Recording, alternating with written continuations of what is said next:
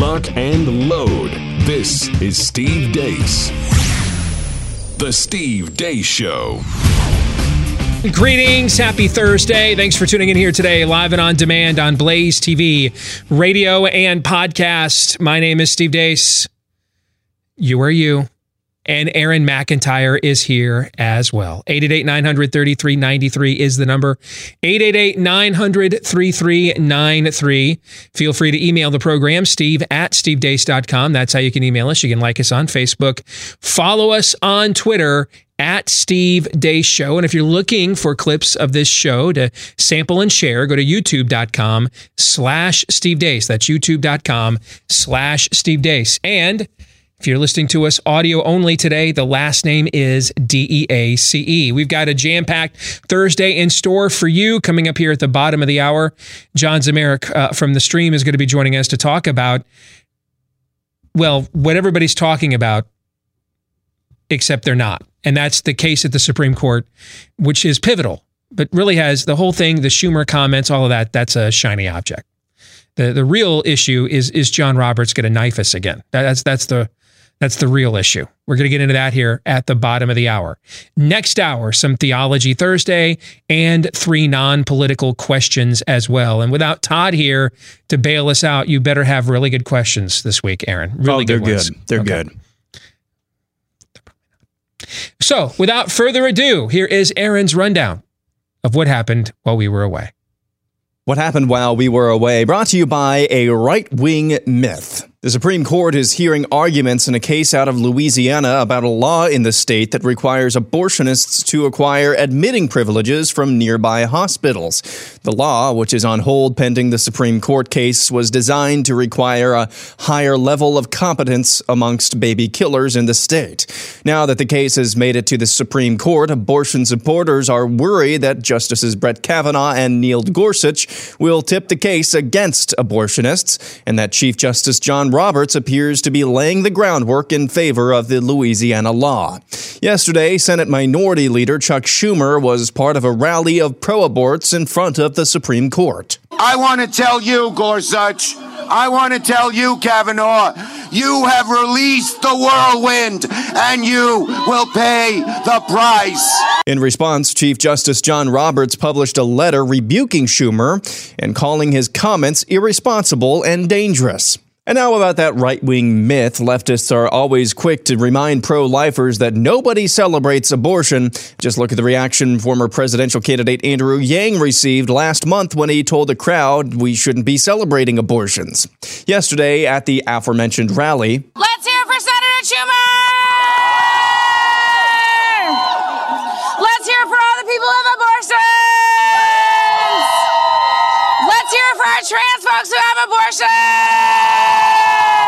That's Renee Sherman, who describes herself as the Beyonce of abortion storytelling. And a special shout out to where my people who had abortions. Where y'all at? Nothing about this work is gonna be without us. Woo! Awesome. So, as I said, I had an abortion when I was 19. It was honestly one of the best decisions of my life. I was simply not ready to become a parent, and that's really all you need to know. So there's that. Coronavirus update. The following is a video of Dr. Sarah Cody, a public health official in Santa Clara County, California. Today, start working on not touching your face because one main way viruses spread is when you touch your own mouth, nose, or eyes.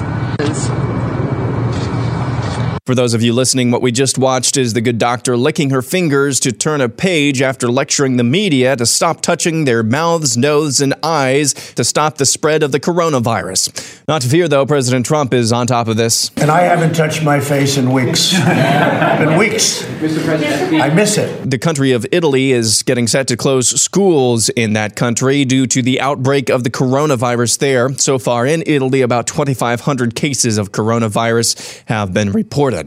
Checking in on the campaign trail, the latest delegate tally, now that more votes are being counted in California, shows Joe Biden still leading Bernie Sanders 566 to 501. That's according to the Associated Press. Joe Biden is on the campaign trail out there shaking hands and sniffing babies.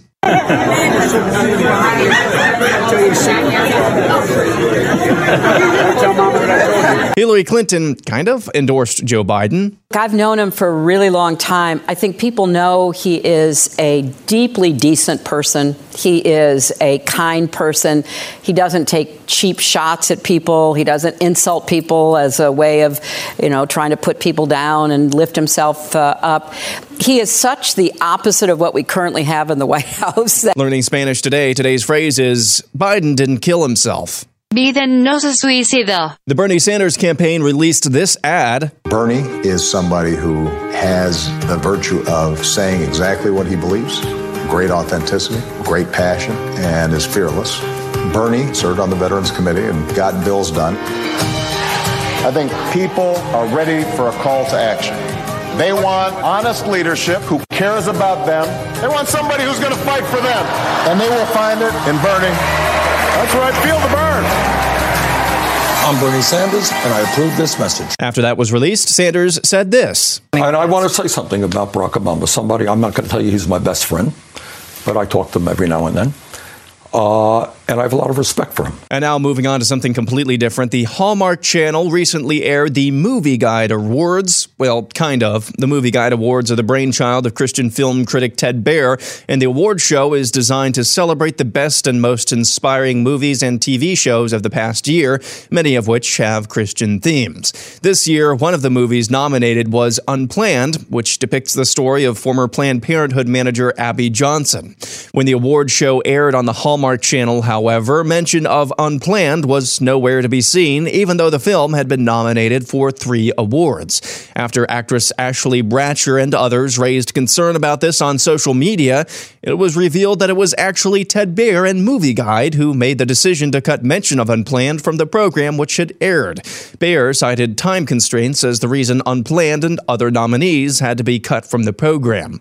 Hallmark and Baehr apologized to Bratcher, and Hallmark will air a recut edition of the award show, including all nominees, including Unplanned. And finally, Jeopardy host Alex Trebek gave an update on his health one year after he was diagnosed with pancreatic cancer. There were moments of great pain, days when certain bodily functions no longer functioned, and sudden massive attacks of great depression that made me wonder if it really was worth fighting on. But I brushed that aside quickly because that would have been a massive betrayal, a betrayal of my wife and soulmate Jean, who has given her all to help me survive. It would have been a betrayal of other cancer patients who have looked to me as an inspiration and a, a, cheerleader of sorts of the value of living and hope. And it would certainly have been a betrayal of my faith in God and the millions of prayers that have been said on my behalf. And you know something? If I, no, if we, because so many of us are involved in this same situation, if we take it just one day at a time with a positive attitude, anything is possible. And that's what happened while we were away.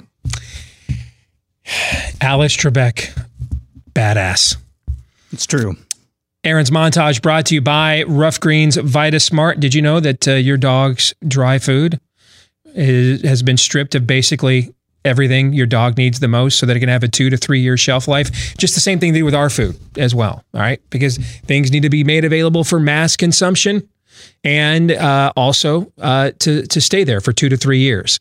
Well, in order for that to happen, a lot of the, pretty much all the living organisms in that food, the probiotics, prebiotics, the healthy microbacteria, vitamins, minerals, all that stuff's got to be stripped away. Uh, and, and that's, you know, that's the nutrition your pet is looking for. So we started our dog Cap on uh, Ruff Greens VitaSmart a few weeks ago, and uh, Cap is obsessed. So apparently, this isn't just a great supplement, but it tastes good too. And that's what it is. It's a supplement. It's not a replacement for your dog food. It's just a, a way to put back into your dog's food what your pet needs the most. Same reason we take so many supplements as humans these days as well. All right. And again, Apparently, this stuff tastes great because Cap absolutely inhales this every time we give him some. So, if you want to make your dog's food better, if you want to see your pet thrive again, give Ruff Greens VitaSmart a shot and try the 14 day Jumpstart Challenge right now for just $14.95. 14 days of Ruff Greens VitaSmart for your pet for just $14.95 see the difference in your dog in 14 days or less. All right. You want to take advantage of this? Ruffgreens.com. That's R U F F. Ruffgreens.com slash blaze. Ruffgreens.com slash blaze is how you can take advantage of Ruff Green VitaSmart's 14 day challenge. Uh, in the overtime today, we're going to discuss why Elizabeth Warren failed. In case you missed it from Aaron's montage, she went, Geronimo. All right, I'm sorry. I, Ah. all right, okay. we won't be hearing from her for a fortnight or so. uh-huh. Nice. Uh, just, you know, I think her campaign just ran out of wampum. Yeah. Should we continue or are we done, do you think? Or Well, I think know, we're done. She's still one thou- one in one thousand and twenty fourth uh, president. So Yes, we are probably the 1024th persons to attempt terrible Native American puns Yeah. to analyze her her um her evacuation. Okay, we'll stop now. All right, we'll stop. that one Okay, took a bit. All right, we'll stop now. All right, uh, but we will get into, in all seriousness, okay, well, some seriousness, we will get into why did she fail? Because coming out of the summer, it looked like she was in line as a front runner, if not the front runner. Where did she go wrong? And I don't do much with the binary partisanship anymore. Not because I wouldn't like to, I would love to. It's just I, I, I you know, it, it's so rare that the Republican Party repays me for any amount of sweat equity I give it that I just find other ways to pass the time these days. All right, but if if like me, you have put up with decades of being told the only reasons you couldn't possibly agree with the Democrats and their policies is that you're a racist sexist. And now, what was it? 26 candidates ran. And the final two left are Methuselah's, man. Old, straight, white males.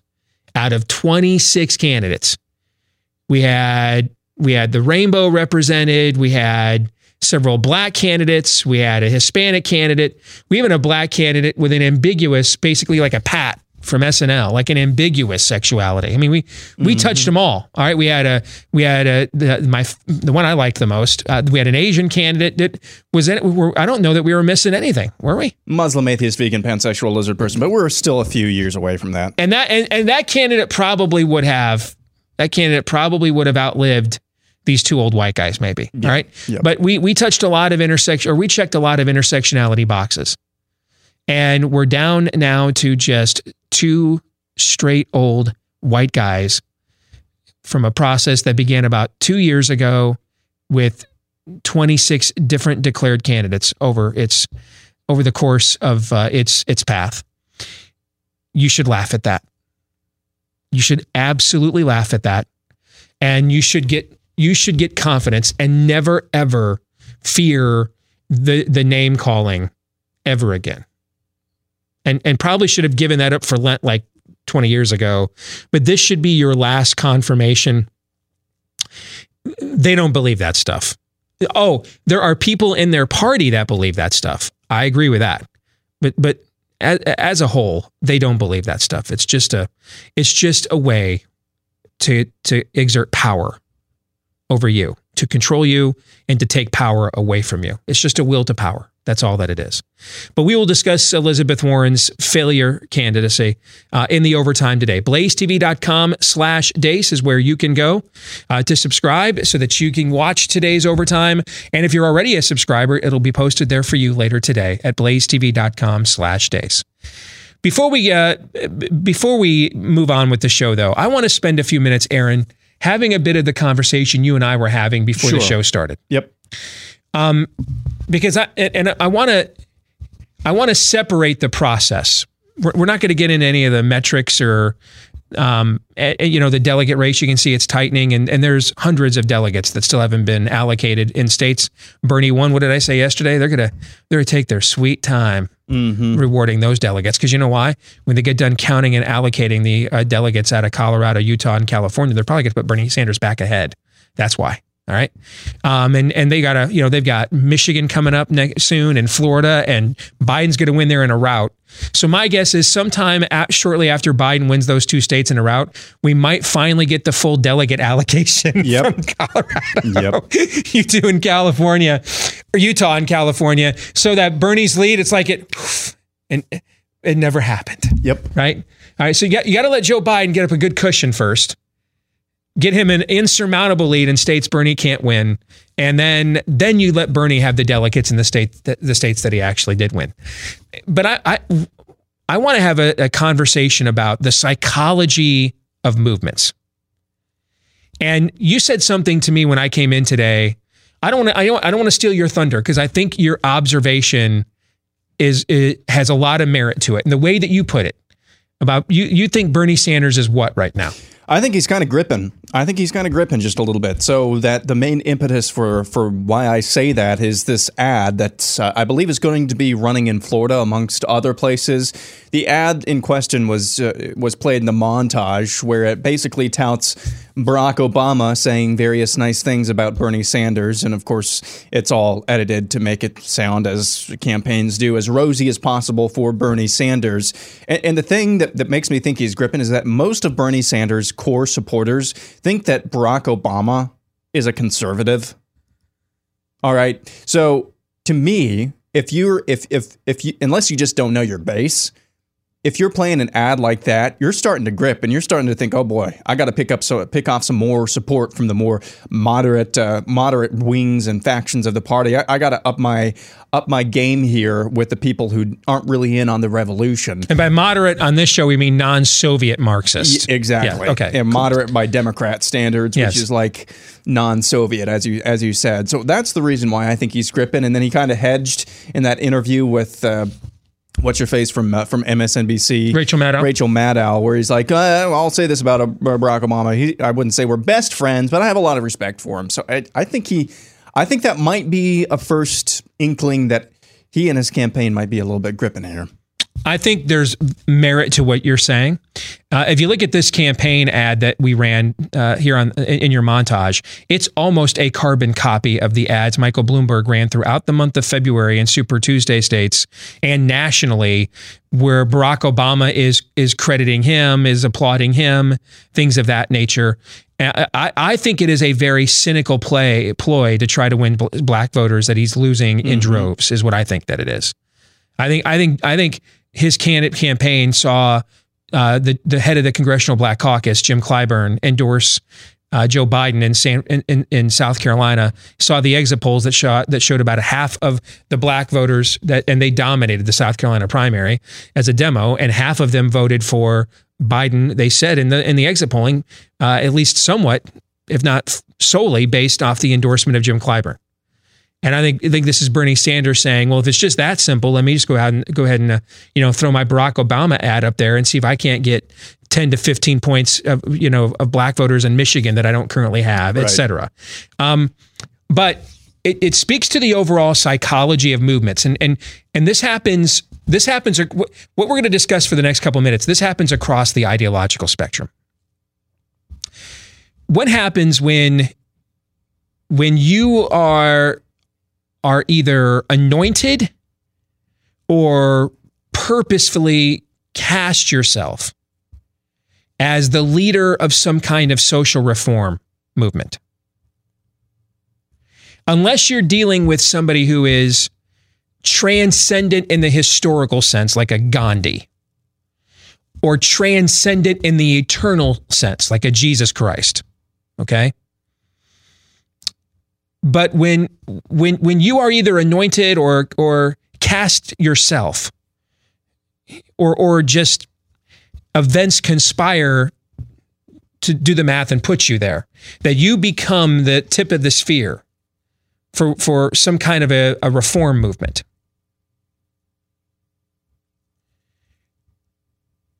Unless you're a transcendent figure of some type, and there's very few of them. That's why we all know their names. There's very few transcendent figures in, in human history. Most leaders are a product of the era that gave birth to them, either a reaction to it or a confirmation or affirmation of it. That's very important, okay? Most leaders are the product of their era, their environment. Either the reaction to it, meaning I, I hate this, I want this to stop, or they are a affirmation confirmation of it, meaning they rise to the occasion to, to, to culminate an era. Very few are transcendent. And what ends up happening is they usually come to the fork in the road Yogi Berra warned you about. When he once wisely said, when you come to a fork in the road, take it. All right? They come to this fork in the road. And the and the fork in the road is this. They either start thinking they're the movement. Their their brand, their persona is the movement. And so that if they cut a deal, if they make their peace with the system they're challenging, the masses that they're hurting uh, behind them will just follow them like a Pied Piper into complacency. Or they become tyrants. Mao's, Stalin's, um, uh, uh, well, every Soviet premier, um, Che Guevara's. They, that's what they become. They become tyrants because that's what it takes to keep the movement tethered to them as a brand, as an identity. Is they've got to rule with an iron fist. They've got to rule with out of fear, an iron fist. And you stay aligned, you start betraying the principles that used to be in your talking points. You start betraying them out of allegiance to this figure, out of fear, fear of reprisal from him or her. That's always the fork in the road uh, reform movements or, or movements that view themselves, even if they're not reform movements. I don't think Marxism is a reform movement. I think it's a deformed movement. But Marxism doesn't. Does Marxism view itself as a reform movement? Sure, it does. Yeah. Yeah. People don't wantonly say, "Hey, let me do something I think will hurt myself." No, they, you know, they they think they're a reform movement. That's so. I'm not categorizing it as such, but I'm I'm I'm I'm talking about the way they see themselves, and they always come to this fork in the road. And and you do see this, you see Bernie, some of the things he said in the last 24 hours. Well, I mean, if Joe Biden has the most delegates, even if he doesn't doesn't have it clinched before the convention, I'll at the end of in June, I'll drop out. I mean, the person with the most votes should win. That's the democratic process. What, what you can see is, in the end, he he is he he is he is either knowingly or subconsciously revealing that he really doesn't have the balls to storm the Bastille. He doesn't. Doesn't have the balls to do it. And that's what happens. I mean, he's been a senator almost my entire life, all of Aaron's life. And he's a multimillionaire. His, his wife is a seven figure surgeon or some physician. I think she's a, I think she's a surgeon. You know, making all those specialist medical dollars that will go away if we do Medicare for all. What did he say at the last debate? Well, I mean, sometimes you travel, you got to have a lake house, right? Right? Okay. And what you may find out, or what Bernie Sanders may find out. See, it sounds like he is he is starting to believe what the Democratic Party believes about these leftists that they can be controlled and that he's the controller. And Bernie views his power within the Democratic Party comes from his ability to wield the base. He is not wielding the base, it is wielding him. Let me repeat that. He is not wielding the base, it is wielding him. It's wielding him.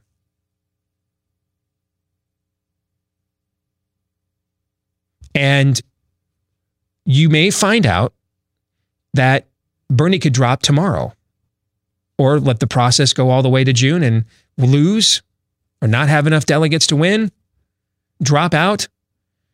The, the impulses that drive people to Bernie Sanders' ideology don't lend themselves to restraint, accommodation, coexistence. This is very important. Yeah, they, they don't. It, it's all a will to power. These people will could could decide to light up Milwaukee and turn it into an Antifa rally without who who cares about Bernie Sanders? Who cares? I mean, you know, Bernie Sanders. We could wake up at any point. Bernie Sanders is what seventy eight years old. Had a, I think a heart attack a few months ago, at least some kind of mild one. I mean, he, he could have a coronary event five minutes from now that you know existentially threatens his campaign, and not of the Epstein didn't kill himself variety, but like a real one, right? I mean, if you were if if, if, if, if given his age and his health, if you were watching a Bernie rally live on C-SPAN and dude was just losing his mind, and he suddenly just started grabbing his chest and, and had to be whisked away, would you be shocked? Wouldn't be the most surprising thing ever. No, because that's not that's not abnormal for men of his age, especially given his his high strung temperament, right? Okay. You think these people are just going to be like, oh snap? I guess we're not Bernie Bros anymore. So I guess all that intersectionality, left wing stuff that we got taught at university that we all buy in. I guess we're just, you know what? Let's just start beating our swords into plowshares here in real time. Nope. No.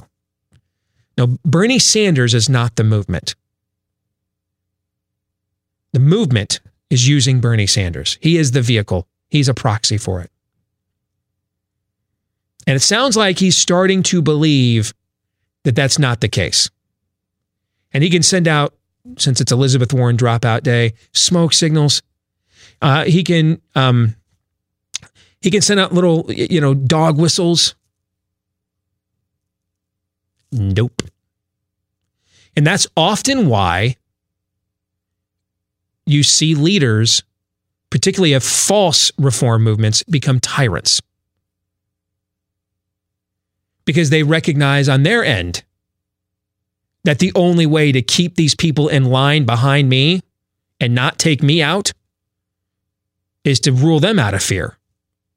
I think of Yasser Arafat famously or infamously telling President Clinton back in the 90s that he couldn't accept his peace accord with Israel, even though it gave him 90% of what he's been asking for since he orchestrated the Munich Olympics bombing and became the godfather, grand, the granddaddy of them all, of, of, of radical Islamic jihadic, jihadist terrorism. And you know what his, what his reasoning was? If, if I take this deal, the same mobocracy that I've been wielding against you in the West, when I when I get back and, and land and, and quote unquote Palestine, they're going to slit my throat out in the street. It, it's it's eradicate Israel or nothing. I mean, uh, Yasser Arafat was telling us, I'm not the movement. You guys in the West think I'm the one on the I'm I'm the trigger. I'm not holding the trigger. You have it backwards. I'm not the movement. Yasser Arafat has been dead for years. We just got Mahmoud Abbas instead and and Hezbollah instead of the PLO. It just it just it just amorphosizes. It just evolves. Bernie is not the movement. The movement is pushing Bernie. You have any thoughts on this, Aaron? Yeah, I mean Bernie Sanders is merely merely like an icon on your desktop. It's not the actual program. It's just the Good it's, analogy. It's just the, the the thing that you that the thing that you see that launches the program. That gives you access to the program. that gives you access to the program that's Yeah. deeper uh, inside your computer, and that's you know uh, Bernie Sanders is not dri- uh, driving shout your abortion. Bernie Sanders is not driving drag Amen. queen story hour. That's Bernie right. Sanders is not driving open borders or not uh, or bust. All of that, all of that is the wind, beneath his wings right now. And if he starts going down and he starts being tempted by, you know what, I got to I'm I'm running a presidential campaign here. I got to start building a coalition. So I'll Mm-hmm. moderate on healthcare for I'll moderate on this issue in order to try to attract myself to more people. You know, another another uh, another uh, uh, Native American phrase. Uh, what do you mean, we Kemosabe? That's what his face is going to do to him. Yeah, they're not interested in aligning. A, a campaign aligns itself with a Barack Obama. They think Barack Obama sold them out. They didn't. They think Barack Obama didn't go far enough and was too nice to people like us. We'll come back and talk about the Supreme Court and the life issue next year on Blaze TV, radio, and podcast.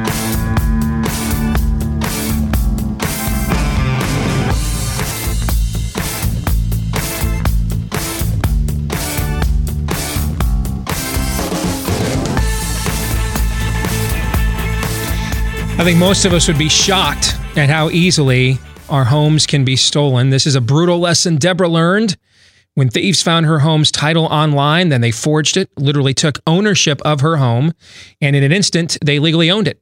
Uh, she got evicted, lost over 80 grand in equity and then had to spend another mini fortune in legal fees to get it all back. The FBI calls this home title fraud. It's one of the fastest growing crimes in America, and you do not want to be next. And the reason why is because for most Americans, this is the most lucrative investment we'll ever make our own home. And nowadays, with everything on, online, so's your home's title as well. All right, so those legal documents are there. Thieves are hunting for them right now. They forge the documents stating you sold your home to them. Maybe they just borrow against your equity as well, sticking you with the payments. No insurance or bank protects you, but Home Title Lock does. Now, you may already be a victim of home title fraud and theft and don't even know it. That's why you want to go and register your home right now at hometitlelock.com. Register your address there right now and find out if your title is free and clear. And then while you're there, use my name, Steve, as a promo code to get one month of free protection. One month of free protection with promo code Steve at hometitlelock.com. That's hometitlelock.com. Well, yesterday, one of the big stories uh, that that happened uh, involved the comments that Aaron you played in your montage uh, uh with uh, Senate Minority Leader Chuck Schumer uh, essentially making veiled political threats, if not worse, uh, at uh, two specific members of the U.S. Supreme Court because this was a rally for the the, the child killing cult. This is one of the main uh, you know sacraments of the uh, the the leftist progressive Marxist religion of state, uh, child sacrifice. And so these this is how people react. With you know this is what happens when you step on the shibboleths of the damned. They they react in in such an unhinged way. This is the crowd out mob outside of Lot's house type of behavior, right? Well, this uh, this created quite a stir because the court's about to hear uh, the Louisiana regulation bill that that essentially says, if I remember correctly, that if you guys if y'all want to claim over there in your child killing uh, cult that abortion is health care, well then abortuaries ought to be regulated like any other healthcare facility, and of course they don't want that. Uh, see Kermit Gosnell and others right? And so here we are. And so they held a rally at the Supreme Court to essentially pressure them, a total mobocracy tactic. And this got a lot of reaction. One of the more interesting reactions I saw came from our, our guest here today, John Zmirak from uh, The Stream. It's good to have you back here on the show. John, how are you? Good, Steve, and thanks for having me on. You bet. So your you had a you had a reaction that I I had not seen until you said it. Okay. And and I don't want to spoil it. But just sure. your reaction to what you saw from Chuck Schumer and uh, the the child killing cult yesterday, you had what reaction to it? Well, first of all, if it is a threat of violence, that's one thing entirely, and I put nothing past the people who support Antifa and the people who support silencing people and, and silencing professors at universities and students. So if Schumer, in his vague threat, was talking about personal consequences, the kind that Antifa mobs have aimed at people like Stephen Miller in the administration, that's one thing. And the FBI ought to be investigating that to see if that's the case. On the other hand, if he was threatening political consequences, like impeachment of justices, well, of course, on the merits, I want to see pro life justices on there because I I know Roe v. Wade was a fraudulent constitutional decision. So was Casey v. Planned Parenthood. But the idea of impeaching Supreme Court justices because they rule wrong is a perfectly legitimate one. And it's one that we on the right should have started trying to do in 1973 when the Supreme Court grabbed this profound piece of, of, of policy namely the rights and the protection of unborn children, grabbed it out of the hands of the voters, out of Congress, out of the hands of 50 states. The idea that we should defer to the Supreme Court as, as some sacred arbiter of what's in the Constitution, and then subsequent court majorities should defer to the precedent of five lawyers who decide that gay marriage is real, who decide that unborn children deserve zero protection, what if five justices were to decide that the Second Amendment was null and void because of changes in technology or society? Should, are, should we just sit there helplessly and let five attorneys rule the country? Uh, it was Antonin Scalia who said the left gave up on constitutional amendments when the ERA failed and Roe v. Wade, from their viewpoint, succeeded. And he and Scalia said, "We now have a sitting constitutional convention Yep. of five lawyers who decide ultimately all our laws. That is not a democratic republic." Well, I mean, you're singing me a love song here, John, because it was 10 years ago, a decade ago, I was at the tip of the sphere here in my home state of Iowa, where we did something that still has not been done since or nor was done before in all of American history. We essentially, by by popular vote, impeached judges. Uh, for a for a, on the state supreme court for and it had nothing to do with moral turpitude or malfeasance or it was strictly on the basis of their unconstitutional decision believing they had the power to amend Iowa's constitution by their own stroke of the pen and change the the, the providential and natural laws of marriage that had a, a precedent of about 6000 years of recorded human history and That's right for you. and and that and and what's been my great frustration in the decades since we did that, John, is the amount of deference it, it, it- that we show. Even people, even people that are on the Sohrab Ahmari side of the Ara- Sohrab David French debate. When it, when it when it comes to the courts, like everybody becomes a David French, like Hamana, Hamana, Hamana, Namane Patra. I mean, we're we're, we're, we're It's like the, it's as if it was, it was they're papal infallible decisions. yes, Or, yeah, like like, we're divine revelation. It's a new book of the Bible. yes, Time five lawyers from Yale, Stanford, and Harvard decide to take NPR's viewpoints and impose them on us as if they were written in in, in 1783. Yeah, they're, they're they're not they're not a court, man. They're like a conclave. It's like the Council of Nicaea, and we and, and conservatives just line up, you know, waving waving the lantern, and the smoke comes out, and you know we're it, like it's like a ritualistic. Uh, well, the dignity of the court. What? Di- listen, Screw the dignity of I'm the court. wholeheartedly I'm with you on that. Wholeheartedly. In fact, What if about it, the fact that you had people like Lindsey? I'm sorry, my beagle just jumped up. uh, what about the fact that we had people like Lindsey Graham voting to confirm judges like Sotomayor? What the hell was that about? I'm sorry, that's absurd. I agree with you wholeheartedly. If they, like, hey, if they want to act like super legislators, if they want to act like potentate executives, they, they want to act like a non-elected perpetual constitutional convention, then, then I have no problem treating them like we treat every other politician in the country. That's right. It is a political branch of government with a veneer, a thin veneer of scholarship layered over it like chocolate icing on a cake made of poop. I'm sorry. this is political. And if they look, I'm personal friends with Mark Judge, and I know how ugly the campaign against Kavanaugh was.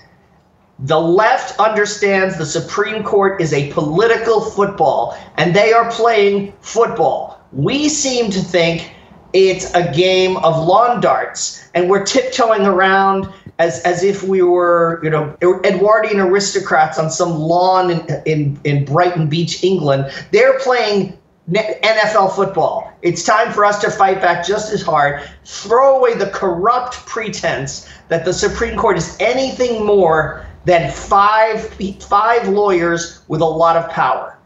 They are not legis- they're not paying attention to the text of the Constitution.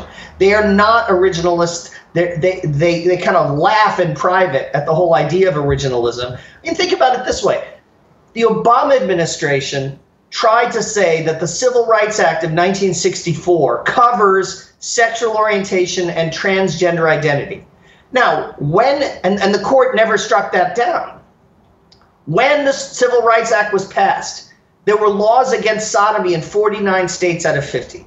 It's pretty obvious that the legislators who passed the Civil Rights Act did not intend to cover sexual orientation. But the Obama administration told the Justice Department, pretend that's what the law means. And no court struck it down. So we know how much respect the left has for the intent of legislators, for the intent of, the, of America's founders. We need to fight back hard. This is a battle for power. It is not an 18th century minuet. Preach. Which brings us to the merit of the case itself, right? Right. Um, So how is John Roberts going to knife us here? Is it going to be? Is he going to change the definition of the term state exchange? All right, is he going to do that? Is is is, is he going to decide after the Obama attorneys from the Justice Department get up there under oath at the U.S. Supreme Court and say that the Obamacare mandate is not a tax, especially because this hearing is taking place in the winter of 2012, and we have a presidential election here in about 10 months, and we don't want to be on the record admitting we just passed the biggest tax increase in American history. So no, the mandate is not a tax. And then John Roberts decides a few months later when he when he saves Obamacare, he does it on the basis that it is a tax contrary to the administration that gave us the policy's own argument that it is a tax and government can essentially tax you in any way, shape, or form it chooses. Okay. And there's nothing you can really do about it.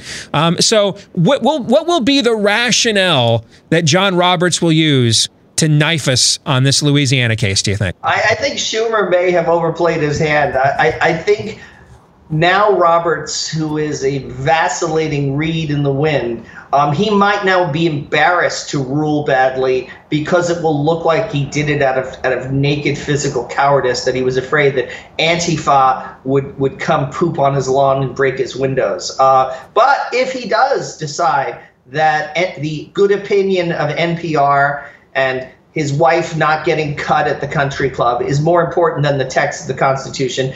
I don't know. Maybe he'll say that abortion is not health care; it's a religious ritual, so it's protected by the First Amendment. I mean, I, I really, uh, I don't have. I'm only laughing because I'm like, crap, that could happen. Yeah, I'm only, yeah, yeah. I, yeah.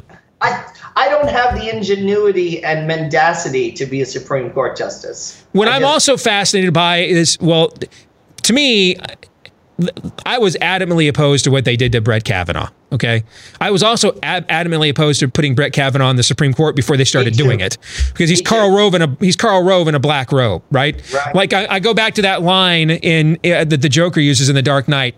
I know the squealers, and that one's a squealer. Okay, that one's a squealer all the way. Okay, You know who we need on the court? Sidney Powell, Judge Judge uh, Judge Mike Flynn's defense attorney. She has been a whistleblower about prosecutorial abuse in the deep state for the last seven or eight years. She's the one who exposed how Andrew Weissmann politicized the Justice Department and, and railroaded U.S. Senator Ted Stevens. Her book, License to Lie, is fantastic.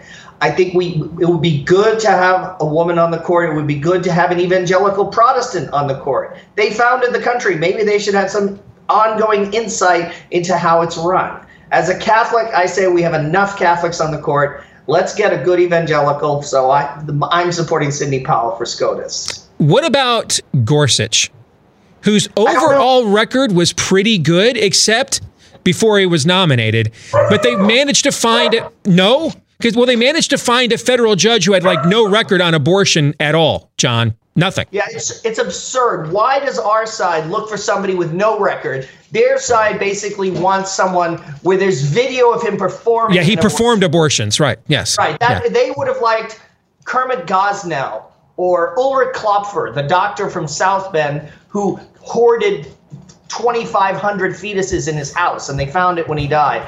That is the ideal left-wing justice for the court. But we're all gonna we, we insist on people who, oh, I didn't even know abortion was legal. I, I mean, I've been on this circuit court, but somehow it, it escaped my notice, so I have no record on it. That is an example of us pl- playing, fighting, boxing with one hand tied behind our backs. We need to get rid of that corrupt Bush administration consensus that we have to pretend we're not really pro life while the other side is slavering for the blood of the unborn. Final thing, John. How do you think this turns out? Uh, to me, it, it turns out one of two ways. Roberts knifes us, or when he gives us a win, it's always without actually accepting the premise of the argument our side is even trying to make. Right? Like, he- like, like uh, you can you can you can continue to go after the baker in Colorado, provided you can prove it's just not you're not being mean. Right? It's not That's religious right. animus. Okay? Um, but he has like no affirmative right, objective right to his own conscience. Just don't be mean to him about it. So Well, there, there, this is this is the best the Bush administration was ever willing to give us. Okay, and and we took we the religious right we begged for these scraps from the table. Um, we we have to hope the Trump administration will do better than Kavanaugh next time, uh, and even better than Gorsuch. But it, If we're gonna do, if we're gonna get that, we have to be ready to fight for it. We're we are your political base, Mr. President. Uh, by by hook or by crook, or actually by political accident. The fact that Trump was so isolated from the rest of the GOP that he had to turn to the religious right. We also were out in the wilderness because the Karl Roves and George, George W. Bushes t- took us for granted. They treated us the way the Democratic Party treats African Americans. That is, you have nowhere else to go, so you will take what scraps we throw you. Mm-hmm. We have to do better. Good to see you, John. Thanks for joining us. Appreciate it as always. Bye bye. Take care. I don't know of another another country, let alone another show, where a guy just casually sitting around with his dog and his golf shirt just can riff, yep. riff like a constitution class and just destroy like you know 10 uh, uh, political pieces of agitprop in a 15 minute segment that, there's no other country or maybe no other show where where something like that can that that convergence of events can occur It is. It's. It, it's. It's a great. Uh, it's a great country. i should have wore a sports jersey Yeah. today It's there, there's no other yeah there's no other country either where you could seriously think hmm maybe John Roberts will uh, will redefine the meaning of words and actually you know make uh, make abortion a a, a, a, a federally codified uh, right of of um, of religious conscience uh, conscience you know as as uh, as great as America is for for you know sitting around and being able to pet uh, pet your dog and you know riff amazingly on the Supreme Court. I don't think there's I don't think there's any question that America is one one one heck or kind of country for allowing an actual you know chief Supreme Court justice. You could actually believe John Roberts doing that because words don't have meaning anymore. Words and meaning um, go to die at the U.S. Supreme Court, and so it wouldn't surprise me. I, I do tend to agree with with John a little bit that if John Roberts ends up being the deciding vote in this, I think it's probably more likely than it was 24 hours ago that that could be the case based on what transpired yesterday and just the raw id uh, at stake here Mhm. being that he doesn't want to look small but but based on John Roberts' history, he, he just, at best, at best, he's a political animal. And that's probably what we're going to see in this case. But it is, it is, I will say this if the right in this country, or what's left of America, if conservative media is worth anything in this country, we will drive home the point throughout this entire thing that what leftists are really saying by opposing this bill, what what a, the abortionists are really saying by opposing this bill is either A, we're admitting that abortionists, the baby killers, are not competent, or B, you know what, women's health really just doesn't matter enough to us that the uh, baby killers be, you know, just decently competent in what they're doing by having admit. That's Mhm. what they're. So if if conservative media is worth anything in in this culture and in this country, uh, they'll drive home those points as long as this case is alive at the Supreme Court. But I also have. Uh, some cynicism where that goes as well. That's a great point you made. The only reason to oppose this is you are tacitly admitting that these are execution chambers yep. and aren't clinics. Right? Yep. Like like do I don't I mean is there do we need legislation to inspect whether the gas chamber is up to code? Do we need legislation to inspect to make sure that all the the sparks ignite on the electric chair? Right. That, that the, the the the well uh, this voltage and uh, it, it needs to be within this range when we fire old spark. No, nobody does that. And if they do, it's bureaucratic and it's not like a political football. Like nobody's lobbying for cer- certain, you know, uh, voltage oversight at, at electric chairs across the country. Right. Why? Because it's an execution chamber. It's not a clinic. You go in there to die. So the only reason to oppose this is you're admitting that's what these are. These are execution chambers. You go in there to kill things. Yep. Not to treat anything or or heal anything. You, you're just strictly killing people. That's all you're doing. We'll come back. Hour two begins with Theology Thursday next.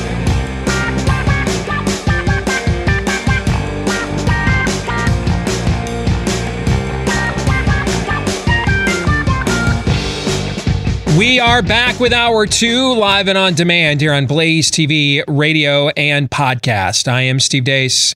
Todd Erzen has the day off. Aaron McIntyre is here with me as well. If you want to let us know what you think about what we think, utilize access the stevedeace.com inbox to do that. Email the program, steve at stevedeace.com. That's how you can email us. D E A C E. You can like us on Facebook. Try that anyway. Emphasis on try. You can also follow us on Twitter, where we're not yet shadow banned, unlike Facebook, at Steve Deace Show, and the last name is D E A C E. If you're looking for clips of this show that you can sample or share, uh, go to youtube.com slash Steve Deace. That's youtube.com slash Steve Deace to do that. Finally, if you are a podcast listener to this program, thank you. We appreciate you taking any time, no matter where or when you choose to listen, taking uh, time out of your schedule uh, to be a part of our program. Without you, uh, we'd be unemployed. So if if you could maybe do one more thing for us beyond just tuning in, if you wouldn't mind leaving us a five star review on the podcast platform of your choice, the more of those we get, the more the show grows. The more likely we get to grow with that show and not have somebody else doing it in our place. All right. So, thank you to all of you that have left us a five star review already. If you haven't done so, please consider doing it today. And if it's because you don't like the show, don't lie. Just don't leave any review, though, at all. Okay, thank you. Coming up at the bottom of the hour, three non-political questions. I'm really, really trusting Aaron that you're gonna you've got good stuff this week. Oh, it's it's probably some of the best questions I've I've ever asked. Uh, you've never seen questions like this before. So you're saying I'm screwed? Yeah, yeah. Okay. Well, before that, uh, let let's let's do some theology Thursday. That way, I can. It, it's good to do theology Thursday first. You know, I I can get. Uh, reminded that mercy triumphs over judgment when when I'm forced to confront the mediocre effort I'm sure you will put forth here in about 30 minutes. Well, um I you know, it's a two-way street, brother. It's a two-way street. no. No, it's not. Because uh, Like I signed employee. the front and you signed the Yeah, back you're of the like check. your- you're like So- your emplo- employee telling you yeah. So it's not exactly a two-way street, actually. No, it's not. Every time you turn on an unemployment boulevard, it's a one-way street, bro. Can promise you that. All right. Uh, just a little light insubordination to uh, to start our theology. Right, we've got soft Marxism everywhere we look. Let's have some soft insubordination while we're at it. Why not? Why not?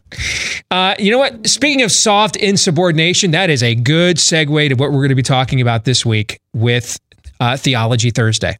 So, we've been doing this series uh, just to kind of you know reset why uh, amy and i my wife and i started doing uh, a new testament bible study. It's like a college preparatory you know course like a, a 101 seminary level study of the new testament. So you know big picture view you know origin main themes etc and it's a 16 week course and we've been taking this at our uh, home church uh, valley church here in uh, west des moines iowa and part of this course, for you to get your final um, distinction after you finish all 16 weeks, is you've got to write uh, an essay paper after every class or after every um, uh, book of the Bible or you or, or books that are grouped together. Uh, and so you got to write 16 of these. And I thought it would be f- interesting if I just shared each one of those with the audience every week as we go through the New Testament right? And so last week we did First and Second Thessalonians. We had a conversation about dual citizenship, right? So Paul is a dual citizen, as both um, a Hebrew of Hebrews, a highly respected member of, of the elite Jewish religious community, who now has had this conversion moment, and he is called to be the apostle to the Gentiles. That a, a you know a, a high a, a, a good standing member of the elite Jewish community wasn't going to spend a lot of time among in the first century with those kinds of pagans because the Torah told them not to. Uh, and so, but now there's a new covenant now, and Jesus said, you know, what does Jesus say when he when he when he loses it when he at, at- when he sees the temple turn into a market? What does he say? My he's quoting from the Old Testament. I think it's the prophet Isaiah. My house will be a house of prayer for all nations. All right, and so Paul is now the the, the this is now the, the a mystery. We'll get into this when we get into Ephesians later in, in this New Testament study. This mystery has now been revealed that all along God intended to to open all peoples of the of the earth uh, to His covenant. Okay, that's not that doesn't mean universalism. You have accountability for sin. Okay, but in the in the New Testament, Christ was going to be your your access port to uh, no matter who you were or where you are in the world, through Christ, you may have acts, you may become part of God's covenant people. That's what it means. And so Paul's going to be at the tip of the sphere for that now. He's he's going to help lead this charge into the uncircumcised or non-Jewish, the the Gentile pagan world. That's where he's going to go. And so he had dual citizenship in that he could both go to every synagogue as a member, a Jewish member of, of, good elite religious standing, and and preach Christ as the Messiah to those communities uh, or debate them, as often was the case was, of whether Christ was the son of David or not.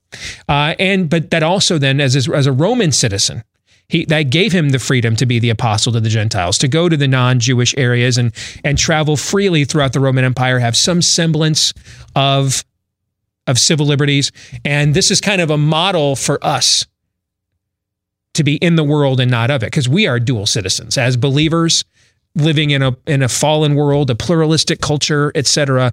How do we navigate these areas and gray areas and murky swamps when when these two citizenships clash? Right? We talked about that last week. Okay. This week we're going to talk about the culture that we are in, because the um, what I wrote about for our Bible study class was a direct application between one society that Paul had um, several dealings with over the course of his of his ministerial career, and the parallels that it has to the culture in which we live. And it's a, another reminder: there's nothing new under the sun. I was going to say, Okay. okay, is you know, is that really applicable? Yeah, yeah. There's there's nothing new under the sun. I I know you know. There's an old saying: the only difference between men and boys is the price of their toys. Right. The only difference between us and the people of antiquity are the are the toys we have, the trinkets we have at our disposal, which often we use, unfortunately, as a way to indulge our our our most basic instincts, our sinful natures. And if they had access and, and the portability to indulge their nature in their day with the technology that was available to them, they'd have done the same thing. And what we're going to talk about this week is living proof of it. Okay. Because we're going to talk about a church in a place called Corinth. All right. And so the the question that I chose to answer this week for the for our church class was to select any one person, event, or idea from 1st and 2nd Corinthians and describe how God used that person, event, or idea to speak to your heart. What lessons did you learn? And how will you begin modeling these truths in your own life? Now, I selected this question because Corinth and America are like this. Just a bit. I mean, they, it, it's it's hand in glove, man. It's uh, it's ebony and ivory living together, and not like the the hilarious, um, you know, Frank Sinatra uh, uh, skit SNL version, like the real one, hand to glove. All right. Uh, there are numerous parallels between the church in Corinth and and that the Christian church there was trying to influence and impact with contemporary American culture that the church is trying to reach today. And let's get to some background. What was Corinth? Well, Corinth was a combination of Hollywood, San Francisco, Las Vegas, and Pornhub. How's Other that? than that, though, it had a wonderful singing voice. Yes.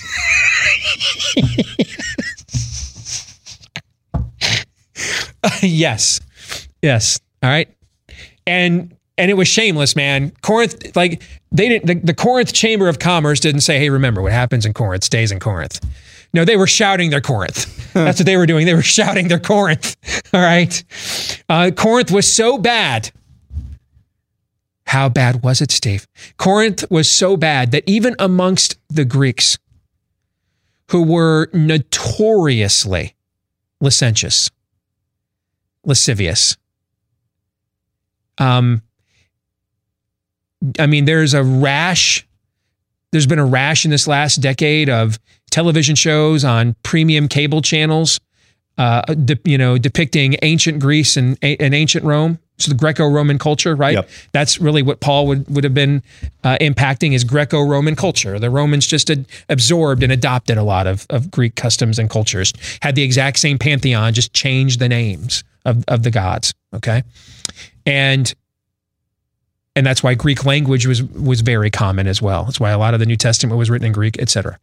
So there's been a, a rash in the last decade of realistic uh, portrayals of drama and political intrigue and what life was like you know with with dramatic shows on television in ancient Greece and ancient Rome and they're like all TVMA and all rated R because that's what life was like that's what it was like it was it was always drag queen story time hour in Greco-Roman culture always and yet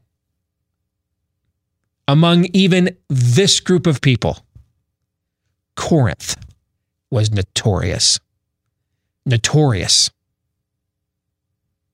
Like the kind of place where where even the Greek dudes had their bachelor parties.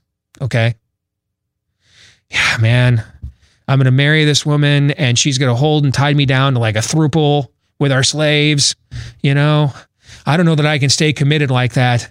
So let, let me and my buddies uh, just uh, uh, lacing up the sandals and go sow our wild oats and tie one on over in Corinth. And I'm not exaggerating. The, the Greeks gave Corinth its own verb. Like think of when when things obtain a verb in a culture, it's usually for notorious reasons. Like it used to be called it, it you know, it's kind of nuts to think about it now because it's the, it's turned into the best program in college football. But it wasn't too long ago that Clemson was a verb, Clemsoning. Right? It, what was that known for? It was known for collapse, collapsing. Right when everybody was thinking, "This is your year," collapse. Clemsoning was a word. Okay. Um, the Greeks, the Greeks had such a level of abhorrent respect because they weren't like offended. It's Greco-Roman culture, folks. They, they weren't offended, okay?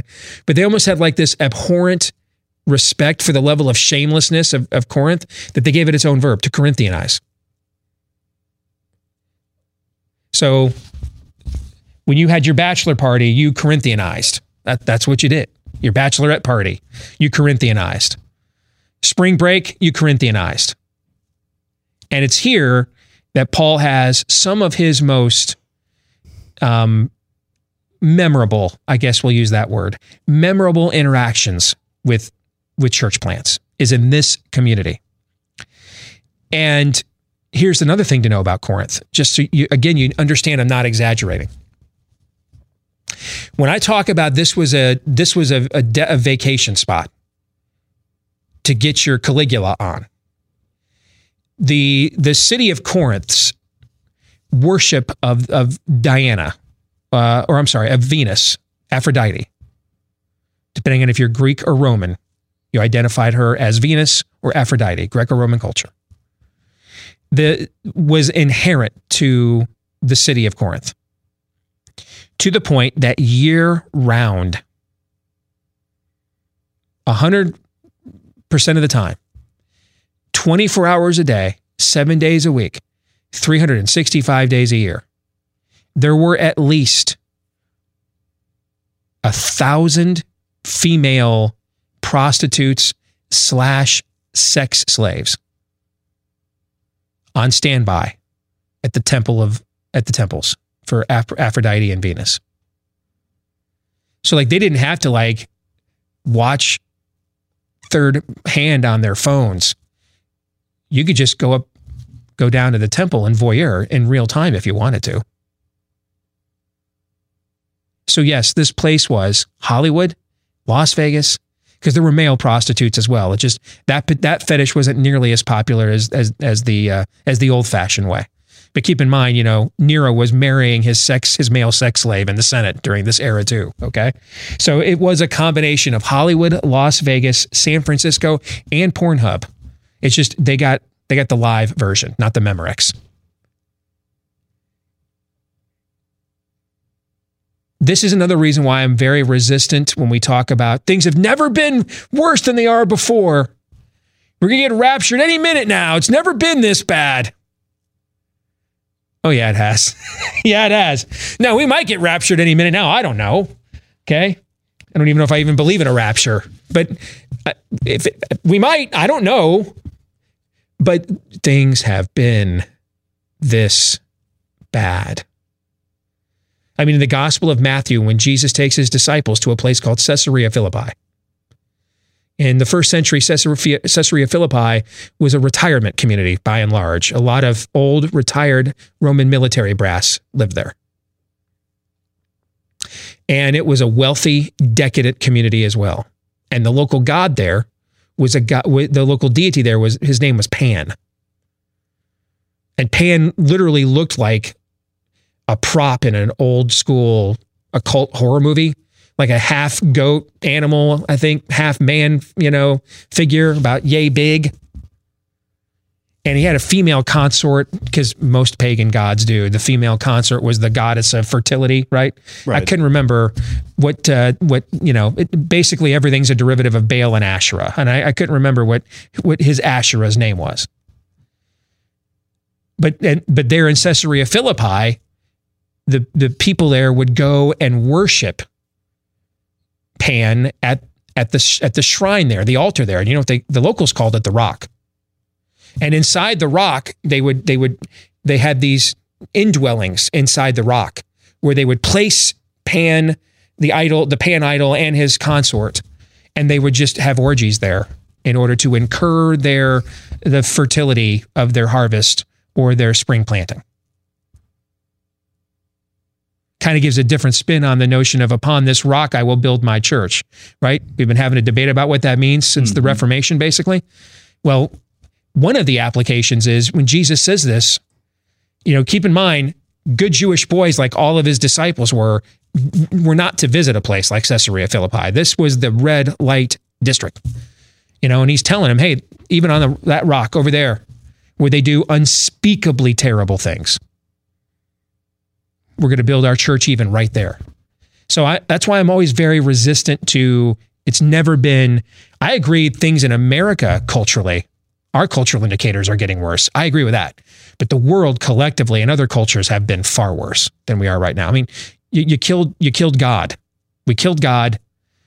That's that's dark.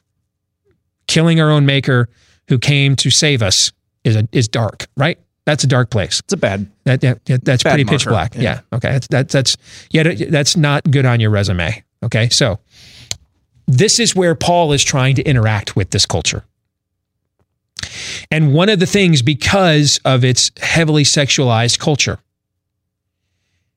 pretty much everybody that you go to minister to, and then everybody you would bring into the ministry, not just converts, but people that eventually that you would disciple and turn into deacons and elders or ministry leaders. There is there's literally nobody unless you got to them before they lost their virginity.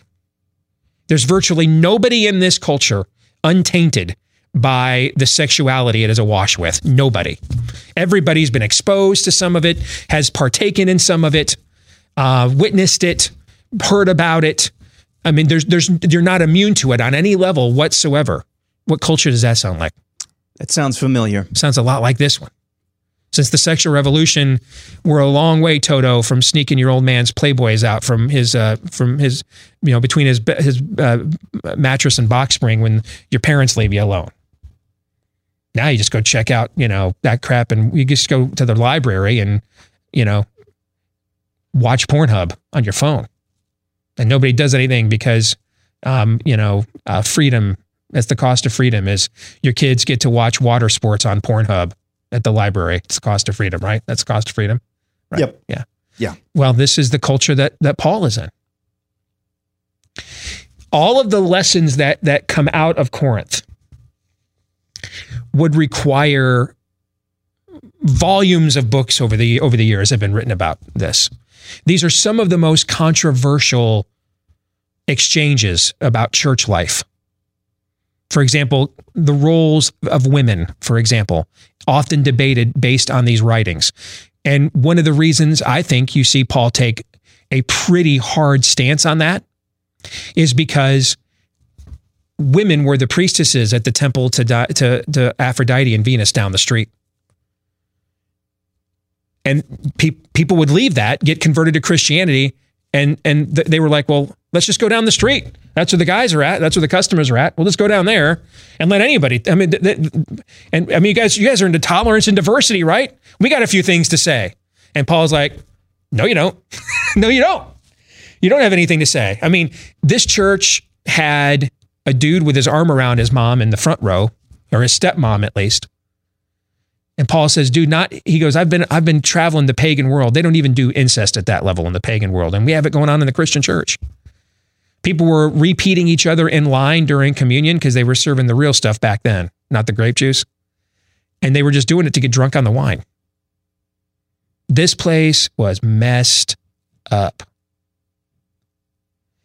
And this is going to be a little different than some of the other Bible studies we've done because I'm not going to, on purpose, I am not going to bring this conversation to like an ultimate head. I, I, this this this week's theology Thursday is like an extended preamble because if if you've never read these letters before,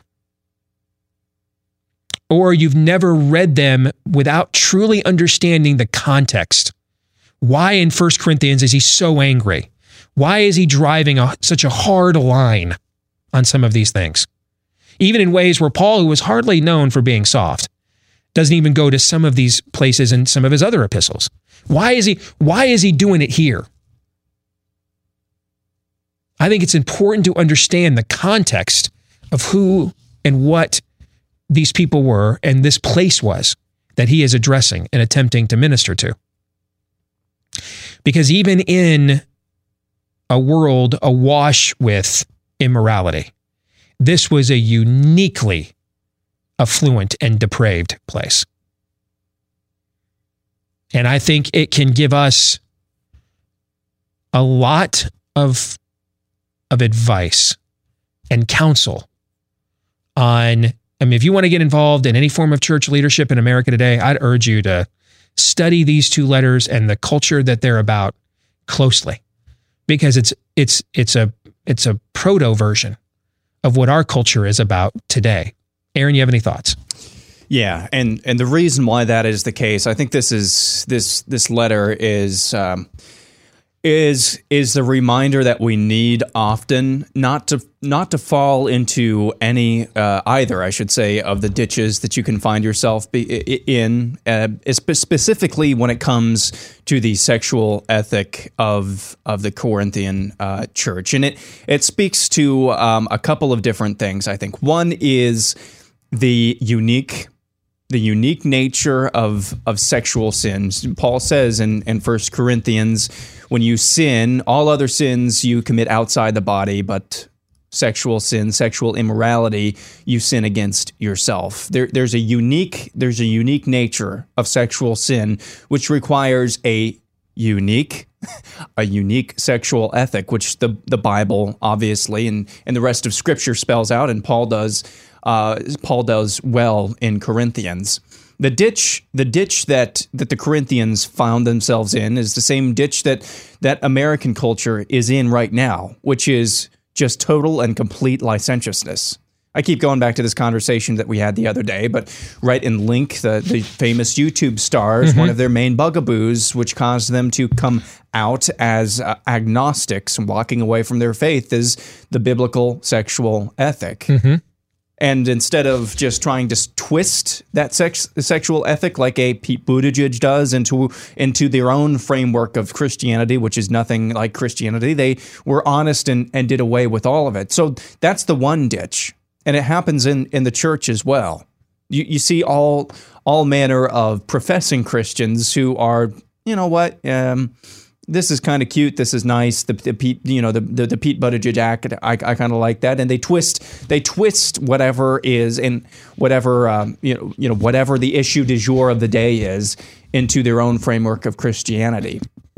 And you know, we'd be foolish. Uh, and and you've brought this up on the show before the Corinthian the Corinthian culture is so much like this culture because sexual immorality has somehow some way touched every single every single person in this culture unless you've just been uh, you know uh, hiding under a rock. I mean if you're if you're a, a male the age of 12 or 13 if you look back right now and you say I've never been tempted if you I, I would and maybe this is unfair and maybe I'm I'm being a little bit too judgmental here. I, I think you're lying to me if you if you've said that you've never been tempted by this in this culture. Am I going out way too No, far out on a limb I think here? I think I think you're probably deceiving yourself if you claim you're completely and totally untainted, let alone tempted. Yeah. So that's the one. That's the one ditch, and that's the ditch that the Corinthian uh, culture found itself in. Uh, as we are as we are prone to do, though, and this is the other this is the other side of the ditch as well. As we are prone to do as as human beings. Uh, in response to that, we swing completely back the other way, right? And we go to Victorian area uh, era prudishness, where we're not actually we're like not Augustine actually- went from a sex Yes. cult to then saying that any sex that is that is isn't for the intent of procreation is Yep. bad, stuff like that. Yeah. So that's all that is to say is that these the, the this is this is not this is this is not only the antidote it's it's the reminder of where we're in that it's never it's never not new. When it comes to sexual sin uh, you know been there done that ain't got nothing on me. Um, but at the same time it's a reminder as well not to swing all the way back over into the other direction too. I think we should take a couple seconds and explain why this one is when we say unique, it's unique in its potency, not like in its penalty. Sure. Okay. Yep. All right. Um, you're not. There's not another layer of hell because you went to Pornhub compared to, uh, you know, uh, uh, you know, I, I, I like to beat kids up for their lunch money. That's that's it, All- yeah. yeah. It's not about it's not about the penalty, but the uniqueness of its potency because the the pleasure you derive. Right. We're only tempted by the things that we like the pleasure that you derive from committing this sin is a uniquely exclusively internal experience. You're you're in you're importing all of that that pleasure association with committing this sin into your mortal body which makes it exceedingly difficult to to break. This is why it's called every man's battle. It makes it exceedingly difficult. This see, like almost every man in my generation, I got a lot of experience with this. It makes it exceedingly difficult to break away from it because after your conversion, the, your new self kind of you know like is is almost coming out of a shell and little by little replacing who you used to be, right? But when you when you go here with this sin, you it's it only indulges your sinful self mm-hmm. internally. It's like injecting a it's it's like directly injecting a toxin into your body. So most of the other things we're tempted to do are sins we commit against other people. In this case, the other person is ourselves. All right, which we're now you bring the war home. And that's what makes it uniquely difficult because the old man rises up and say, "Hey, I want that sensation and that pleasure again." And it gets harder and harder to not to resist the temptation on your own, to not satiate it. Thank you for bringing that up because this is this is another ditch that we find ourselves at because we we conflate earthly versus temporal or I, I'm sorry we conflate spiritual versus temporal consequences Right. for for sin. All all sin is that which separates us from our maker that drives a wedge between us and God. That's the spiritual ramifications of sin, which is why we need a savior. The earthly consequences for sin uh, vary. That's the, I think that's the best Yep. way to say it. You bet. All right, we'll come back. I've put it off long enough. I'm going to put this program into Aaron's hands. Three non political questions. I am concerned. We'll find out because Todd's not here uh, to buffer, to, to, to protect Aaron from me if they're bad. Stay tuned.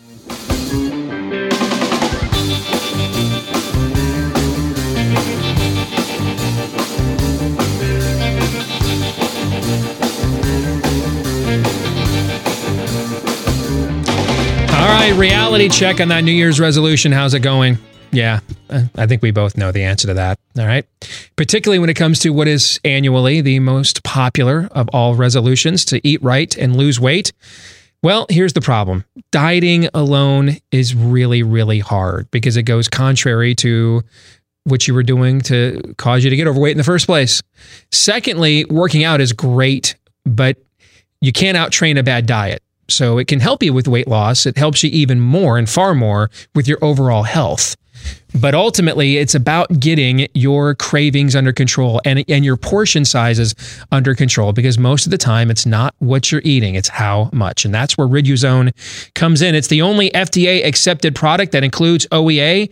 That's the naturally occurring molecule that helps you feel full faster and then burns stored fat while helping you to reduce your calorie intake at the same time. If you want to try Riduzone, it is available exclusively at its website, riduzone.com. That's R I D U Z O N E, riduzone.com. And if you go there and use my name, Steve, as a promo code, you can save up to 65% off, massive discount, up to 65% off. They'll even throw in the free shipping as well. Free shipping up to 65% off at riduzone.com, R I D U Z O N E, riduzone.com, promo code Steve. It is now time for three non political questions. We all have questions. Who am I? Why am I here? Where am I going? Who am I? A search and a question of identity.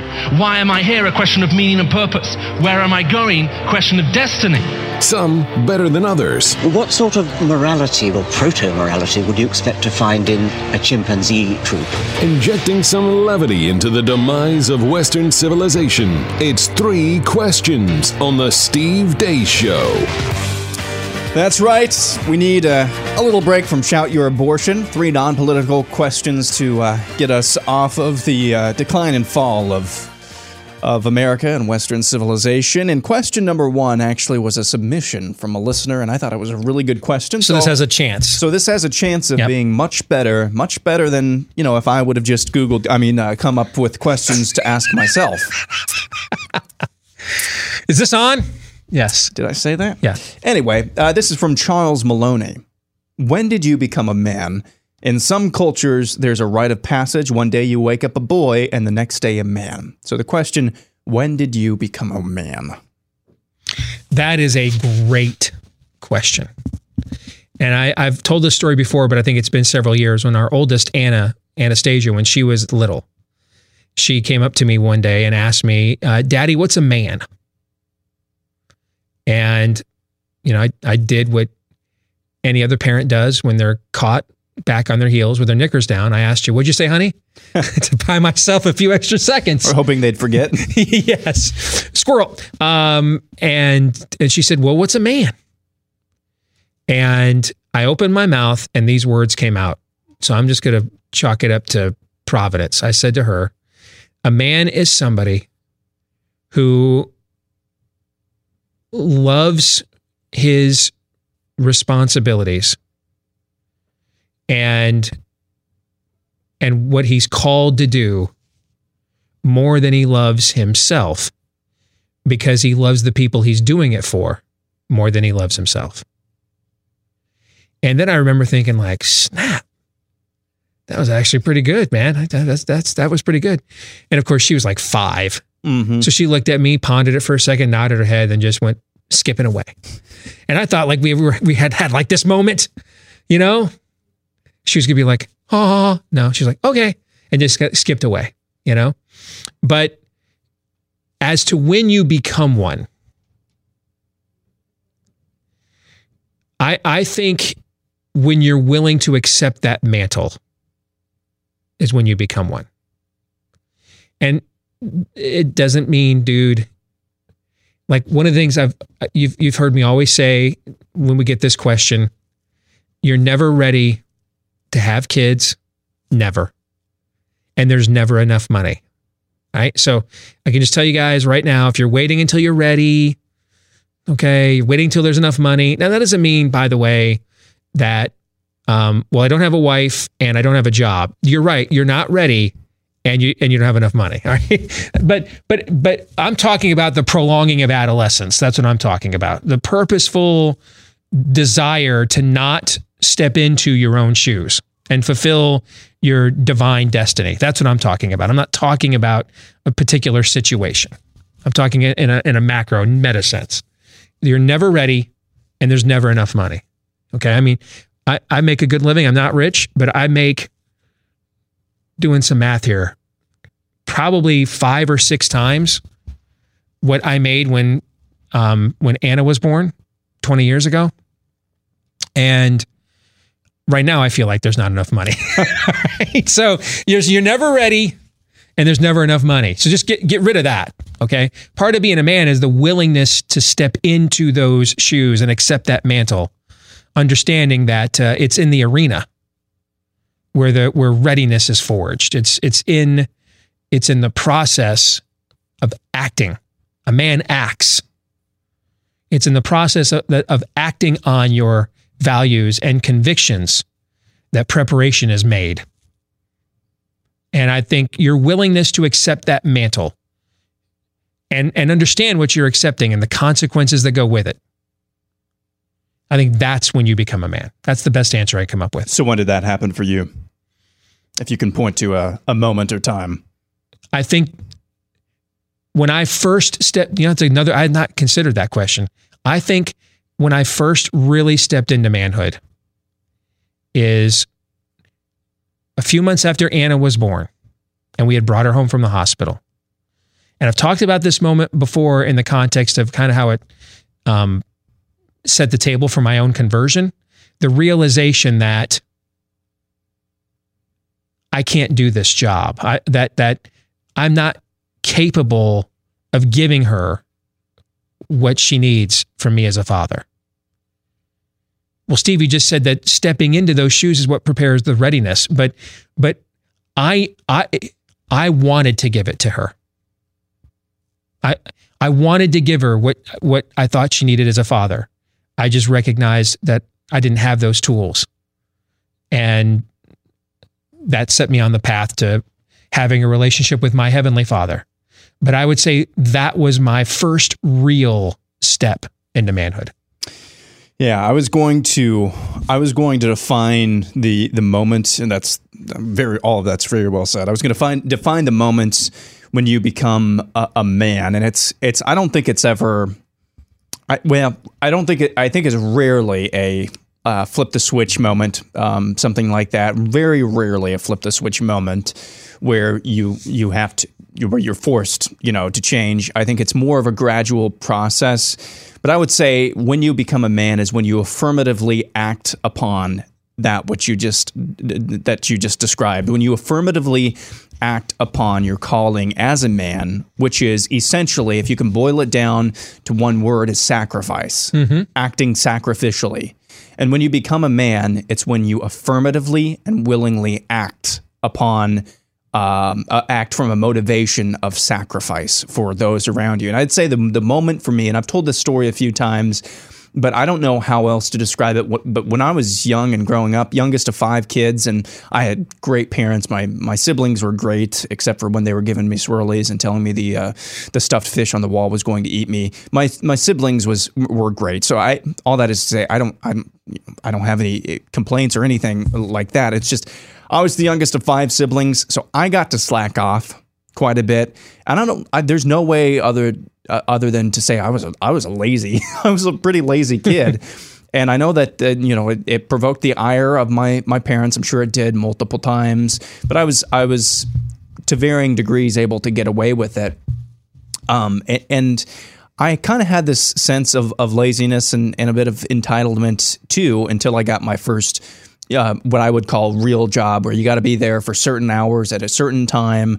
You answer to somebody, you have to deal with other people, uh, and you have to put your, you know, what you would like to do aside. And then at the end of this, you get paid at $7.25 every hour that you do that. Mm-hmm. And I, I stepped into that job thinking, you know what, I, I need to pay for this trip this summer. There's some things that I'd like to get. I'd like to save up a little bit of money before I go to school, you know, before I go to college. And I stepped into that job and I was good because I, I, you know, I, I just wanted to, I wanted to be good at it. But I stepped into that job still being kind of a, a lazy in, in spirit, um, at least at home anyway. And uh, I started to come, I started coming to the realization that I do this for like 14 hours a week. My dad does this for like 50 hours a week in a Mhm. factory with five times the number of people that I have to deal with in a in in an environment that's always cold all the time, overnight, working on machines and working in a huge corporate environment.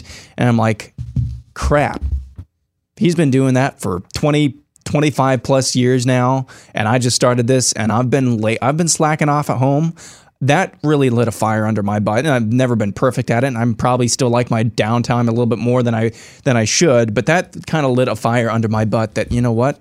Uh, I'm gonna start helping my parents a little bit. I'm gonna start uh, not complaining so much and uh, realizing what I have and then acting acting affirmatively on that in order to show that um, you know because that's that's the that should be the natural response um, to having that realization that you know what um, I appreciate these people in my life and I, I want to act upon that. So that's kind of the first instance of that, I would say. When I was a child, I thought, spoke, and reasoned as a child. When I became a man, I set aside childish things. Ironically, that is from First Corinthians, uh, from the one of the very books we were just talking about in Theology Thursday. Yep. Uh, question number two: If you could know the absolute and total truth to one question, what question would you ask? The absolute and total truth to one question. Yep.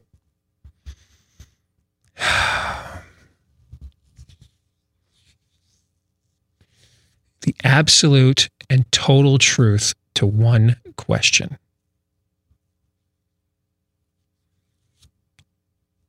Who is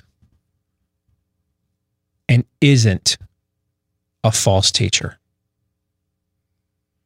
Meaning, who's who has a heart for God and is just wrong about stuff, about some stuff. Because we're all wrong about some stuff. I'm wrong about plenty of stuff. Do you know who Okay. who I just thought of when you were saying that? Hmm. It's Benny Hinn. because he's he's saying I, I, He's I'm, saying I'm getting emails. now. He is saying some interesting things now. Yep. And and you'll notice we we mentioned his you know that him and Hillary dress alike. Yep. But you maybe people that are regular listeners to the show, you've noticed I've not been cracking back on him. Uh, by name as much recently, right? I've not even really even brought him up because I don't know. I'm waiting to see. Right? His- I'm kind of in Gamaliel mode. Let's wait and see how it all turns out His, before we his react. nephew, I mean, has just Costi Hinn, I has just, Yeah. I mean, has ripped him multiple times. Cannot stand what his uncle does, and I think I saw back in September when when Hinn Benny Hinn Yep. started saying some of this stuff. Costi was like, "Okay, let's." Maybe step back and see what happens here. So even his nephew, who's been one of his most vocal critics, is Yeah. saying, I would back. want to know who is in error and who is a deceiver. That's maybe another way of putting it. Meaning they know, it, it's not that they don't know, they don't care to, they don't want to. They are wolves in sheep's clothing because we're all in error to some extent. All of us are. We're humans.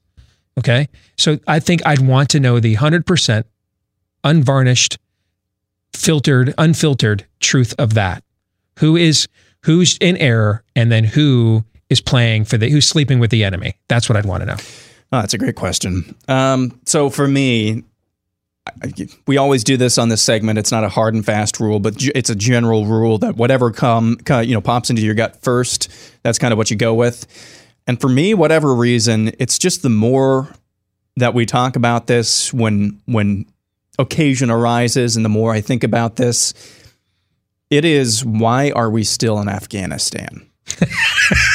I'm dead serious, man because the opium fields, I'm sorry, the poppy fields, I should say, uh, the poppy fields and the production there. I mean, the, the time that we've been there directly um, correlates, doesn't mean causation. I don't know that. Directly correlates with the opioid epidemic in the Yeah, United the, those poppy fields aren't going to opioid on themselves, brother. Yeah. Okay. Yeah. So the the the real total absolute truth to why we are still there. Uh, that's something that I would like to know because I don't think. I mean, we've been over this a million times. There's no there's no good answer for why the most powerful military on the face of the planet still has to still has to uh, corral bantha herders Who are throwing, who literally throwing years. rocks at you. Yeah. Yeah. Why why are we still there? Right. So, uh, question number three: What's the most original plot for a film you've ever seen? Ever seen? Ever. Ever. So it really can't be bl- based on a book. Um, oh, man, well, I thought the plot to Star Wars was pretty original when I saw that for the first time when I was four Was or five years old. Based on a book? no. Yeah. So then that, yeah. Okay. So that counts, right? That can, okay. yeah. You know what? I want to give a nod to a movie that is that was out just last year. I'm sure if I had more time to think about it, I'd come up with something else. But again, you got to go with your gut instinct, right? Uh, I thought yesterday was masterful. Yep. The the plot of that film, the way they modernized songs that are now approaching uh, a half century old, and and brought them into the 21st century with the right amount of homage, um, but also they contemporized the conversation at the exact same time. Yeah. And the the overall message of of of rejecting materialism when it's at the extent uh, when it's at the expense of true meaning in life. Um, I thought uh, I'm a big fan of that film. I I, I love everything about it. And the plot, I just, in fact, that's what attracted me to see the movie. Is that is when we saw the trailer for the first time. I looked at Amy and I said, "This is." I can't remember the last time I we saw a trailer or a movie, and I thought, "Wow, I've never thought about doing that. I, I, can't believe they they it- thought of that. It lived up to it. It lived up to it. They pulled they, so I was in just off of the original premise. Mm-hmm. But then when you see the film, they they pulled it off. Yep. They they made it happen. They they stuck the landing. Yeah, that's that's on Bella and I's list of things to rewatch because we saw that in theaters as well, and it's uh, and that was going to be one of two. I, I still think though, and this movie gets panned, I think unfairly so, but Inception. I mean, that's a I love that's a Inception. dang Yeah.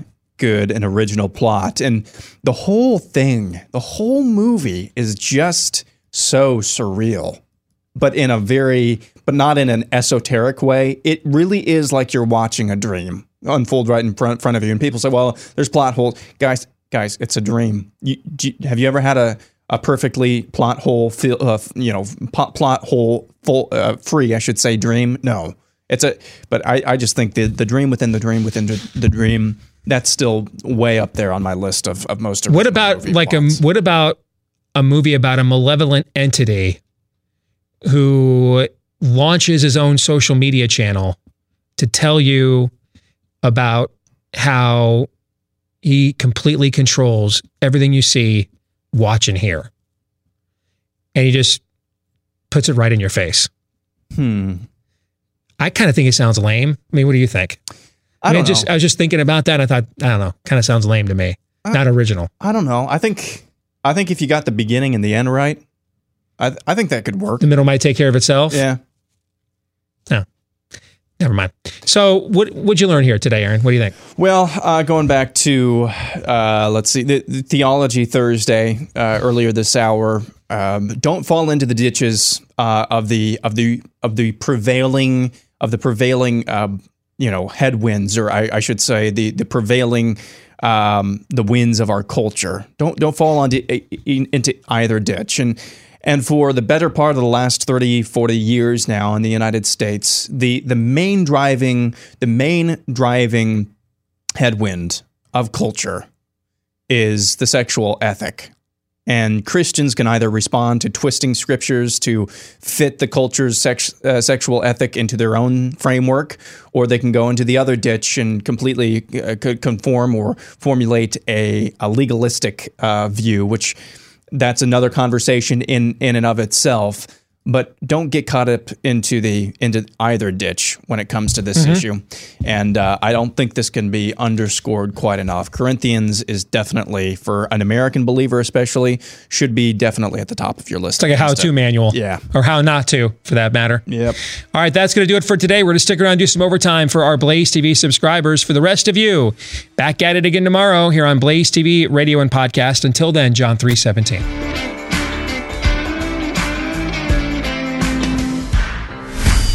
This is Steve Deace. on the Blaze Radio Network.